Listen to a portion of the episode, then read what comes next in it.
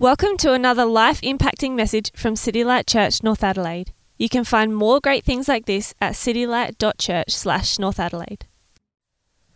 The first Bible reading is from Matthew six, verses five to thirteen. And when you pray, do not be like the hypocrites, for they love to pray standing in the synagogues and on the street corners to be seen by others. Truly, I tell you, they have received their reward in full. But when you pray, go into your room, close the door, and pray to your Father who is unseen. Then your Father who sees what is done in secret will reward you. And when you pray, do not keep on babbling like pagans, for they think they will be heard because of their many words. Do not be like them, for your Father knows what you need before you ask him. This is then how you should pray. Our Father in heaven, hallowed be your name. Your kingdom come, your will be done on earth as it is in heaven. Give us today our daily bread, and forgive us our debts as we have forgiven our debtors. And lead us not in temptation, but deliver us from the evil one. The second Bible reading is from Philippians chapter four, verses four to seven. Rejoice in the Lord always. I will say it again, rejoice. Let your gentleness be evident to all. The Lord is near.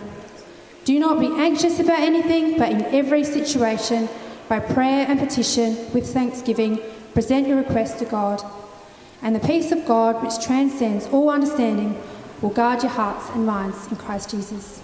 Amen. Uh, good morning, everyone. It's nice to see you. I'm Simon. Uh, people call me Jacko, uh, lead pastor here at City Light Church in North Adelaide. It's good to see you all this morning. It's good to be back uh, in person, and uh, good to be able to sing, even slightly muffled through our masks, but I, I think it's, yeah, it's great to be able to sing. I really love it. Um, as Catherine mentioned, we are at week three of a series called Foundations, um, uh, Building a Faith That Will Last, and uh, we're at week three. We, um, over the course of the last couple of weeks, we looked at music or singing a couple of weeks ago and how that sort of edifies us, strengthens us, builds our faith, and unites us as a group of Christians. Um, also, last week we looked at the Bible, uh, thought together about how the Bible um, is the, the foundation upon which we do everything, uh, both as a community, as individuals. It, it, uh, it's the word of the living God. Uh, we do well to listen to God as he speaks to us through his word. And uh, yeah, today we come to week three. Um, I would encourage you, if you have closed your Bible or shut down your device, to open it back up to Matthew chapter six. Uh, that's where we're going to be uh, for this morning, Matthew chapter six. How about I pray as we come to God's word? Let's pray together. Father, we thank you for all the good things you give us. Father, we thank you and praise you this morning that many of us here in this room have good health. Uh, Father, we give you thanks for that in the midst of this pandemic in which we're in, and particularly uh, we feel the the challenge to our health uh, given the states around us, particularly New South Wales. Uh, so we pray for New South Wales, we pray for Sydney as they uh, work hard to, to fight against this virus. Uh, Father, we also uh, give you thanks that we are in good health and able to gather here this morning. And we pray, Father, that as we do gather this morning, we would uh, hear Jesus. We pray that as we gather in the power of the Spirit, we would see Jesus. And we pray, Father, as we gather here this morning together in the power of the Spirit, through your word, we pray that we would love Jesus. And it's in his name we pray. Amen. Amen. I thought we could play, uh, t- to begin with, a word association game. Um, if you have no idea what a word association game is, this is how it works. I say a word, and then you yell out, or with a loud voice, exclaim what the f- like the first thing that comes to your mind. Okay, so that's what we play. I say a word, you go bleh, whatever, whatever it happens to be. Everyone understand the, how it plays? Yeah, got the got the game. Right. All right, here we go. Here's the word. Are you ready to?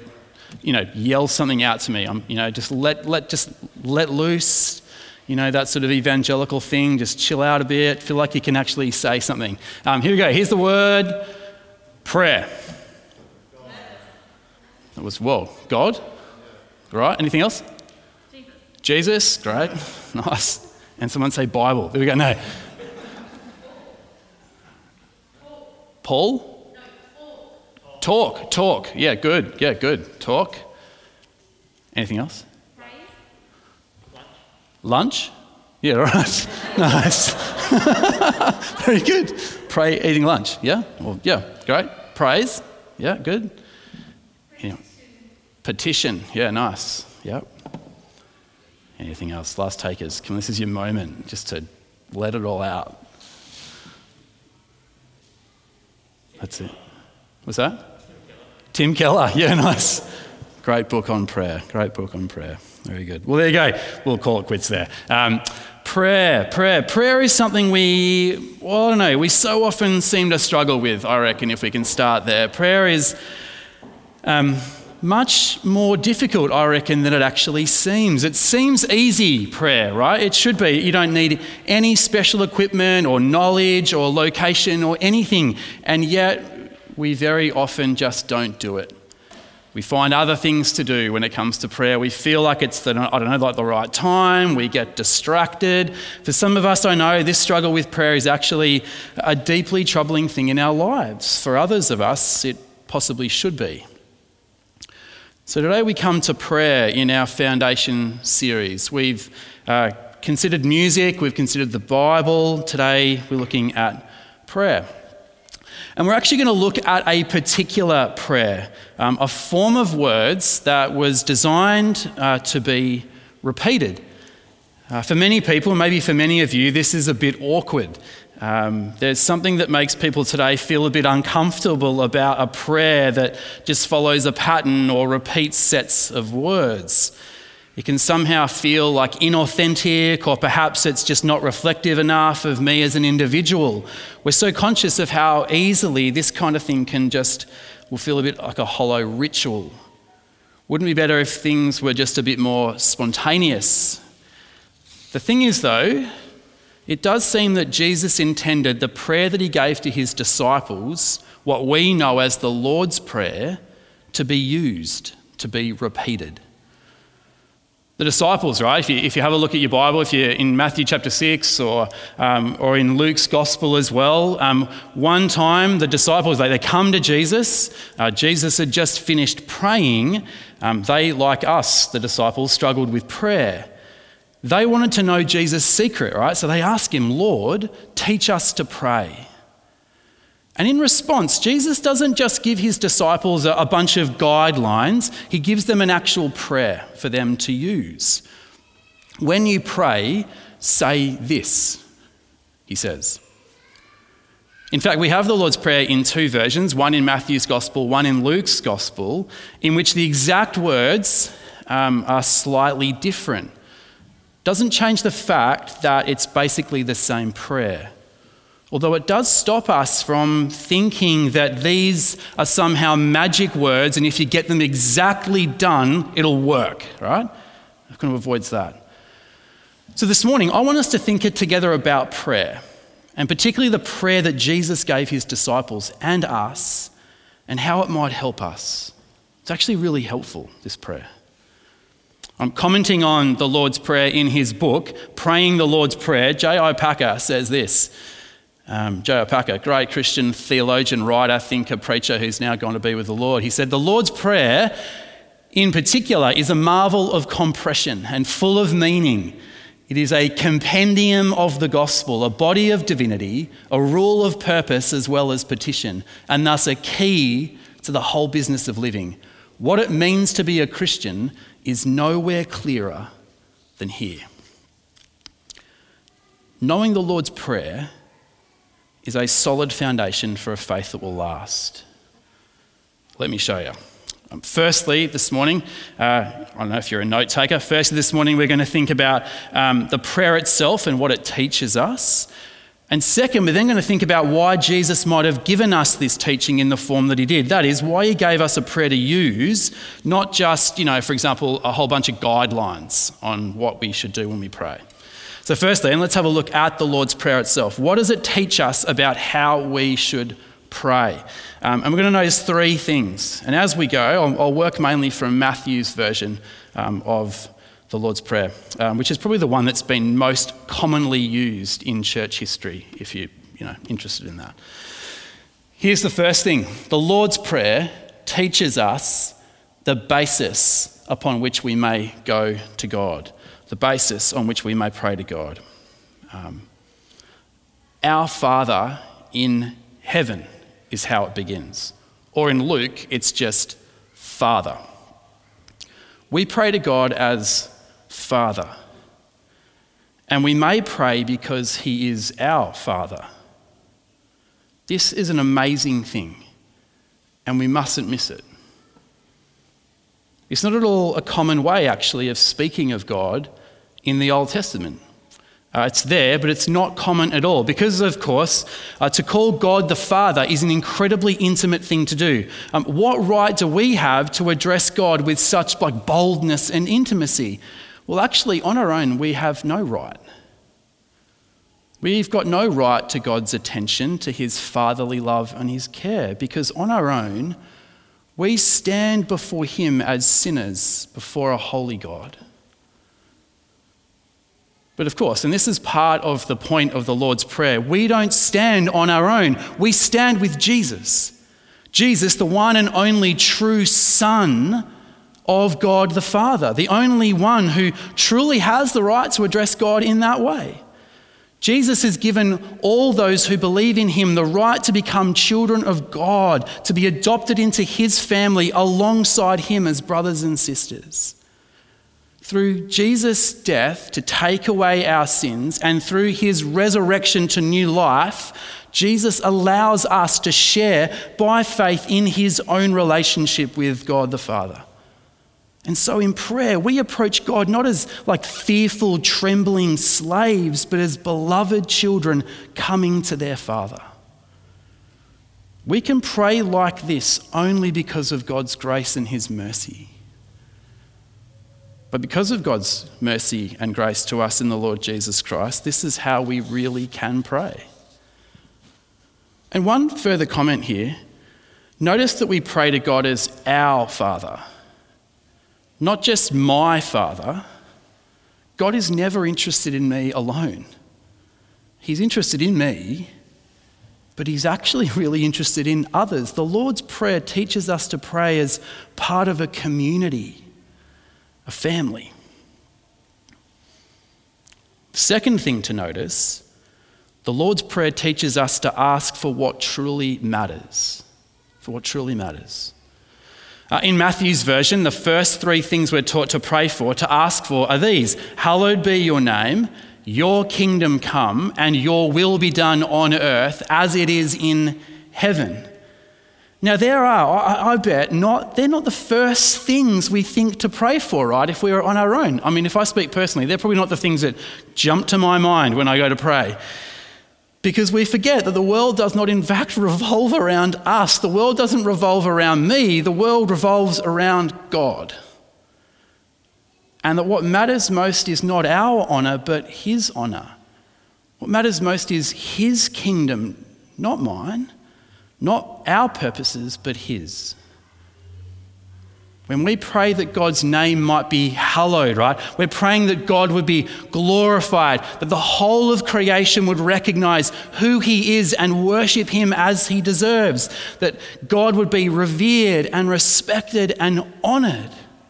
And this is not a prayer to pray lightly. It reminds us that there is only one true Lord, and that everyone ought to worship him, and that it's a catastrophe, a dark kind of stain on our creation that our family and friends and neighbours and colleagues don't do that.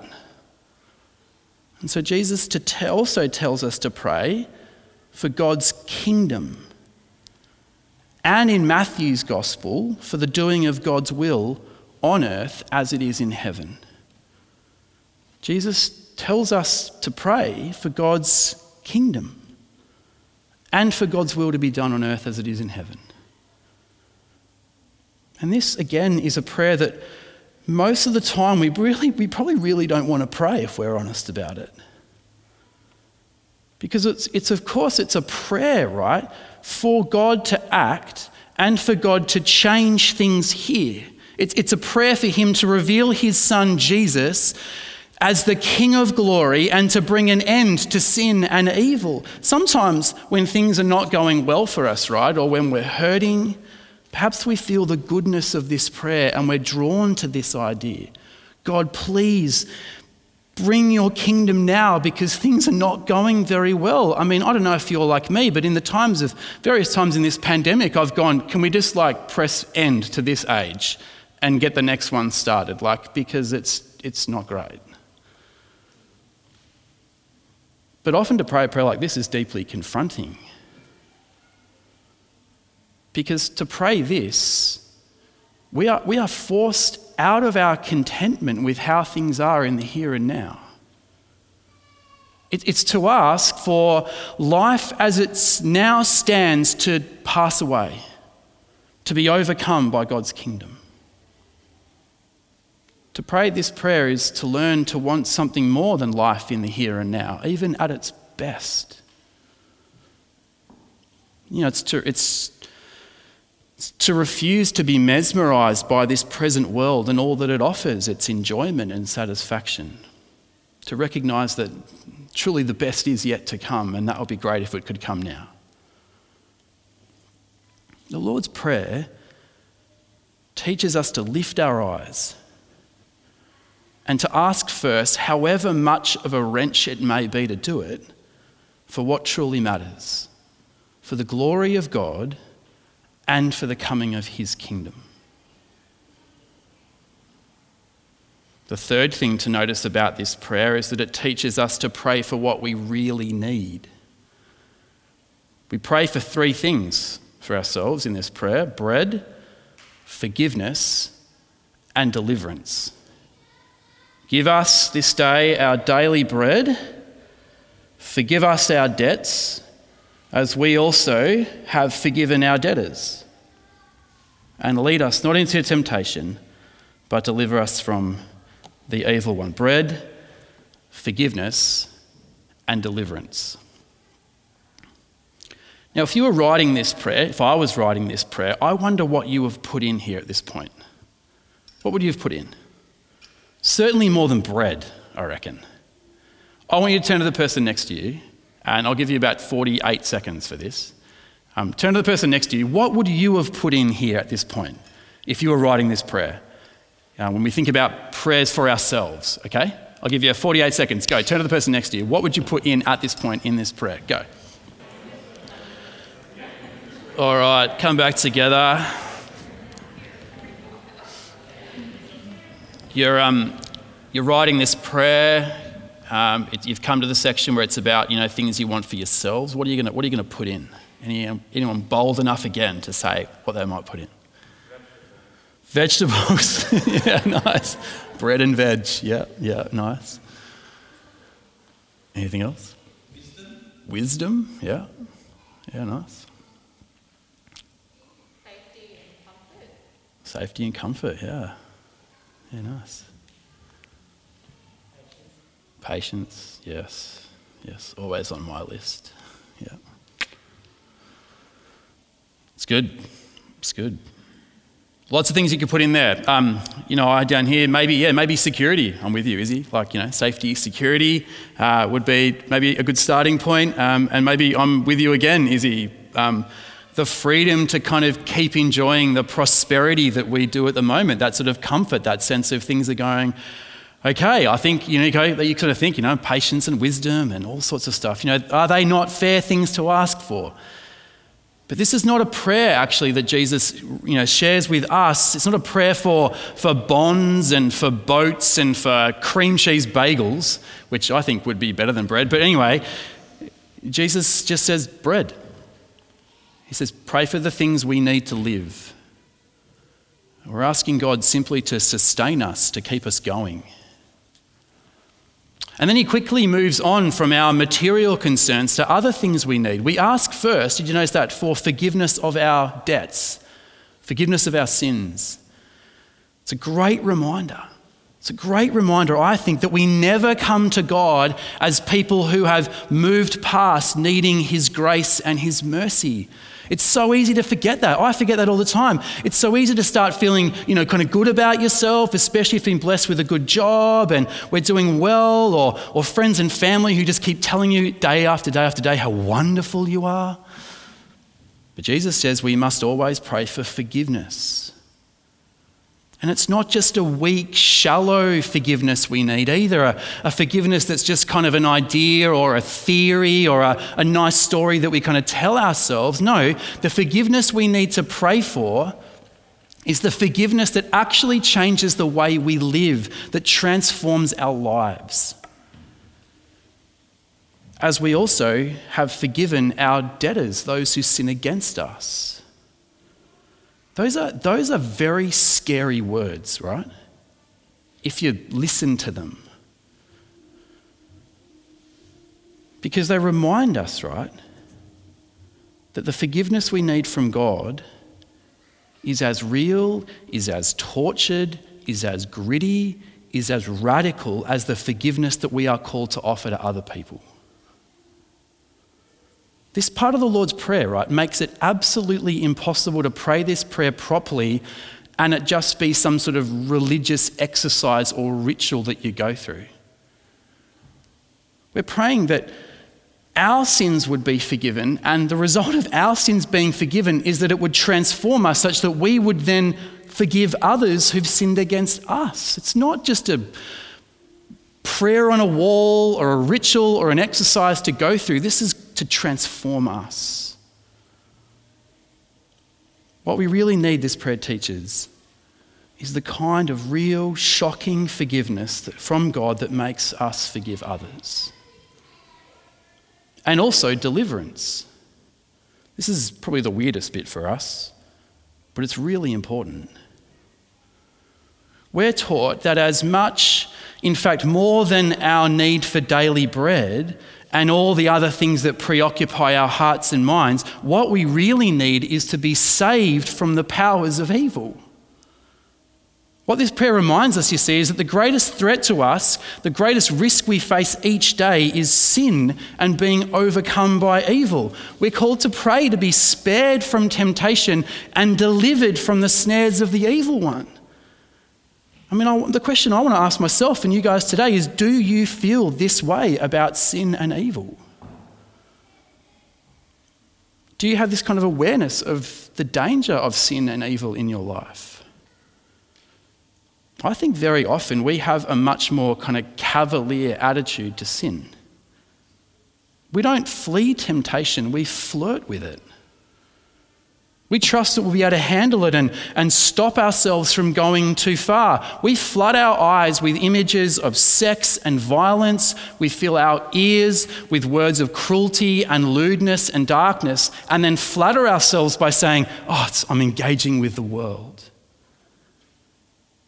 Jesus teaches us to ask to lead us not into temptation and deliver us from evil. This is what Jesus tells the disciples to pray for. And there's a lot to think about. We could keep thinking about it for the rest of the day, but we won't. But on top of this, I think we should pause and reflect just for a moment on the other question I posed right at the beginning, which is this: why does Jesus teach us these things in the form that he does? That is, by giving us a prayer to use. You know, why, why does he give us a prayer to use? Why does he teach his original disciples a prayer to use, and by extension you and me living two thousand years later, rather than just say, here's a bunch of instructions about what you should do with prayer, like this, right? Well, first off, I want you to think about the location in which you're going to pray, and I want you to think about that you, I want you to make sure that you're, you're comfortable, but not too comfortable so that you might fall asleep while you're praying, uh, and why don't you start with some time of praising God? Do that for, I don't know, three or four minutes, and then move on to confession for a few minutes, thanksgiving, and then ask for some things. He doesn't do that. In other places, Jesus does give instructions. In other parts of the New Testament, we do have instructions about prayer. Maybe that's what the disciples expected when they said to Jesus, Lord, teach us to pray. They thought Jesus might give us some guidelines. So why does he here Give an actual prayer for them to use and to practice rather than guidelines. Do you know what? I'm not really sure. But I've got a hunch. I've got a hunch. My hunch is this. You can't learn to pray just by learning the theory. You have to learn by doing it. Prayer, that is, is something that's learnt by practice, a skill you only learn by doing it. Like learning a skill with your hands, such as, I don't know, learning to play a musical instrument or learning how to knit. Um, you can know the theory, but you learn how to do it by doing it. It's something that comes by practice and by apprenticeship over time. It's a craft, a, a know-how, how you learn by practicing under the direction like of a tutor. There's lots of things, right, where it's easy to know the theory of how to do something and still be a long way away from actually being able to do it. We all probably know examples of this, like from the work that we do. It's one thing to know what to do, it's another thing to be able to actually do the job. Um, a friend of mine, who I went to Bible college with, um, he he worked at a place in Sydney called Campos Coffee. Um, I don't know if you know Campos. Um, we the beans get sold around the place. Um, Campos is like a famous coffee shop in um, uh, Newtown in Sydney. Um, it's like the place to go. It's just like when I was there, it was like this little nook in the wall, and like I don't know how many coffees they sold there each day, but it was just so incredibly popular, um, you know, to the point where they, you know, like they were so fastidious about their coffee that they would not sell any kind of cooked products. They wouldn't toast sandwiches because it would impact the flavour of the coffee. So you only could, you know, get cakes that were made fifteen years earlier, so there's no smell. No, but you know, like it was just, there was just, they were so particular about their coffee. Wherever they sold the coffee, you know, the barista, you know, like it, they were just so meticulous. You get the picture. So my friend got a job as a barista at this place called Campos, roasting coffee, making coffee. When he arrived there, he proudly turned up with his, you know, with his um, certificate, barista certificate in his hand. You know, I can make coffee. He'd done a two-hour course. And he said, I know how to make coffee. I'm all over it. But of course he didn't at all, right? He knew the theory, but he hadn't learnt it in his muscles and his bones. Um, when he was there, apprentice baristas spend the first six months there steaming milk only for takeaways before they're allowed to move on to the shots. Because really knowing how to do it wasn't knowing about the theory. Theory takes about two minutes to explain. It was about getting it into your hands and your bones and your muscles. I think Jesus knew that prayer was like this. You learn to pray by doing your apprenticeship and by getting the, the movements in your body, so to speak. And so he gave his disciples a way to kind of get going. Of course, the great danger with skills learnt like this is to develop bad habits. If you're learning an instrument and you get bad tuition and just keep plugging and plugging and plugging away, I don't know, with bad posture or your mouth's in the wrong spot or your wrong breathing, then the habits you learn get harder and harder and harder to break. I remember when I was younger, I learned to play an instrument. I changed tutors after two years. I had to go back to square one because I'd been playing it all the wrong way. Never picked it up again, no. But um, that's why the Lord's Prayer is so helpful, because this prayer can function as a standard, a pattern of prayer that teaches us the right habits. It's as if Jesus shows us an exercise and says, start by doing this. Gives us a pattern to work with that will set us on the right track, a model that will help us develop the right rhythms. So the Lord's Prayer is not a lecture on how to pray, it's an apprenticeship. A way to learn, to help us, for us to learn to pray right practices, to build right habits, to develop the right patterns of movement, the right skills.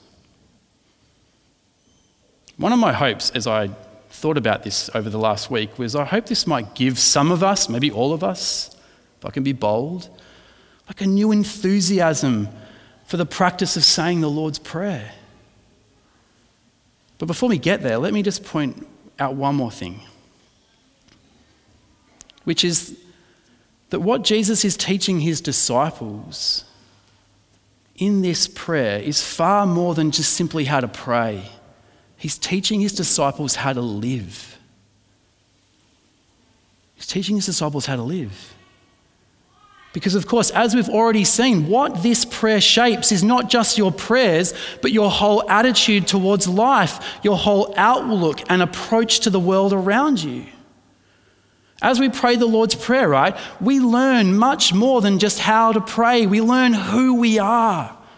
We learn that we are God's children in Christ, debtors before God, yet beloved and redeemed through the blood of Jesus.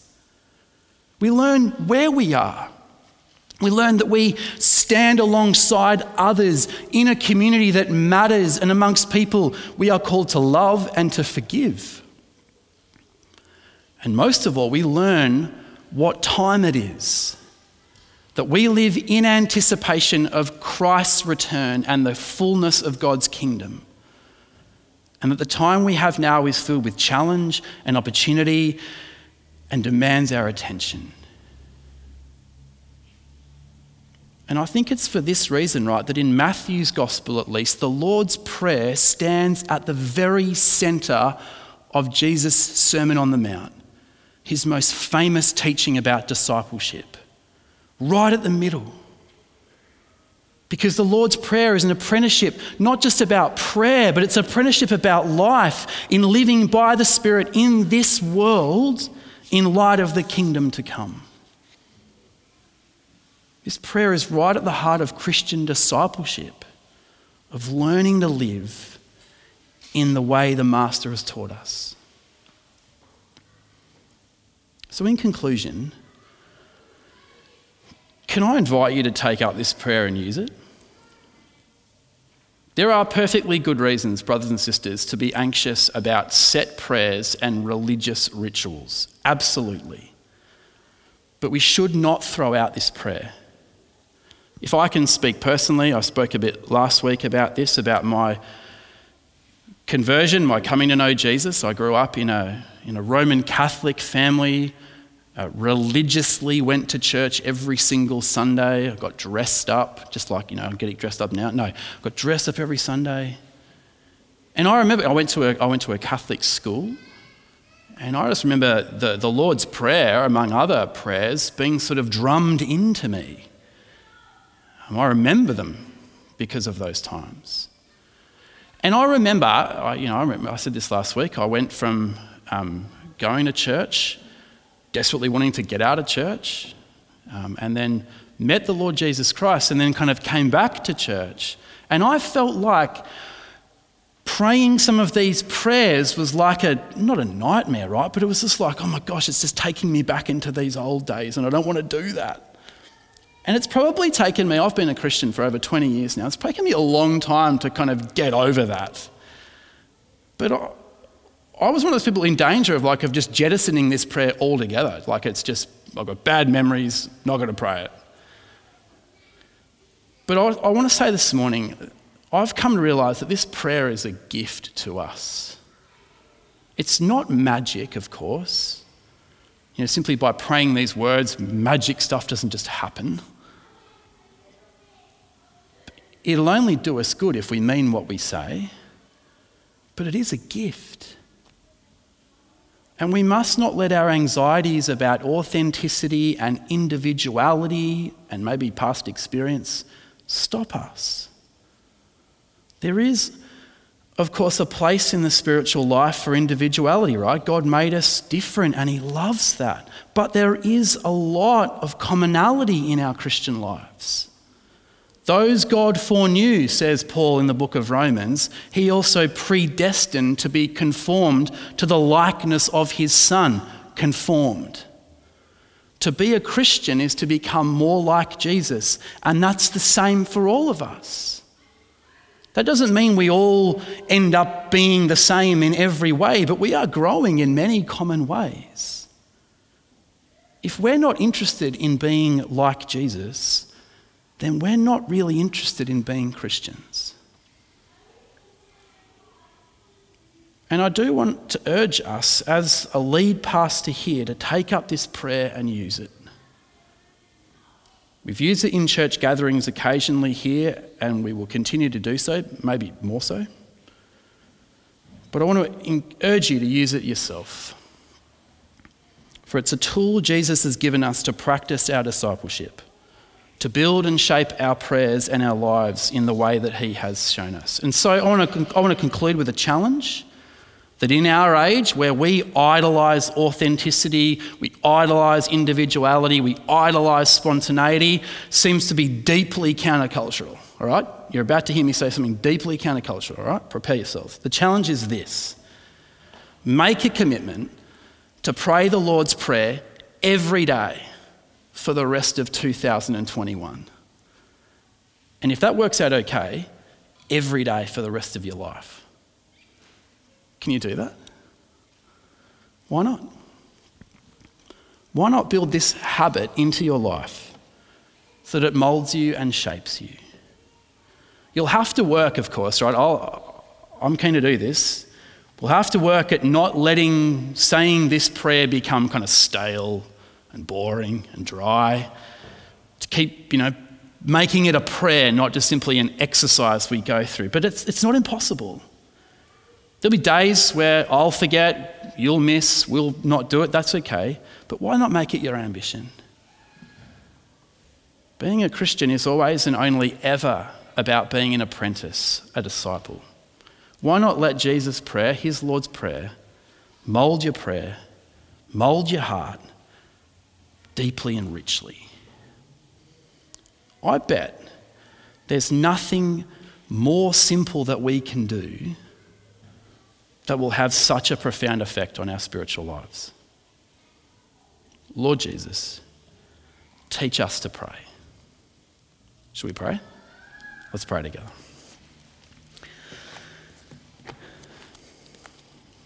Heavenly Father, we uh, we thank you and praise you this morning for your word. Um, we thank you for the, the prayer that Jesus left with us. We thank you for what it teaches us about who we are. We thank you, Father, that you are our Father, not because we have any right to claim you as our Father, but because we are in Jesus. And so, Father, we thank you and praise you for the Lord Jesus this morning. Uh, Father, that scandalously we can call you our Father. We pray, Father, that your name would be glorified, honoured, revered in this city, in this country, in this world. And Father, we pray that your kingdom would come, that your will be done on earth as it is in heaven. And Father, do give us all the things that we need. Particularly, Father, give us bread. And Father, help us to be men and women who so know the radicalness of the forgiveness we've received through Jesus, that by your Spirit we would display that same forgiveness among one another here at City Light Church, North Adelaide, and beyond. And Father, lead us not into temptation. Father, we we long for the day when the Lord Jesus returns and there is no more sin, no more evil. Father, do help us to set our minds on things above. And Father, deliver us, we pray, from the evil one. And so, Father, help us uh, to take the words that Jesus has given us and use them in our daily lives, not as some exercise or empty, hollow ritual, but do enable us, Father, to, to pray and change us to be more like Jesus, in whose name we pray. Amen. Thank you for listening to audio from City Light Church, North Adelaide. We hope you found it helpful, and we'd love for you to share this message with others. For more great content, more information about City Light Church, or to donate to the work of City Light Church, North Adelaide, visit us at citylight dot church slash North Adelaide.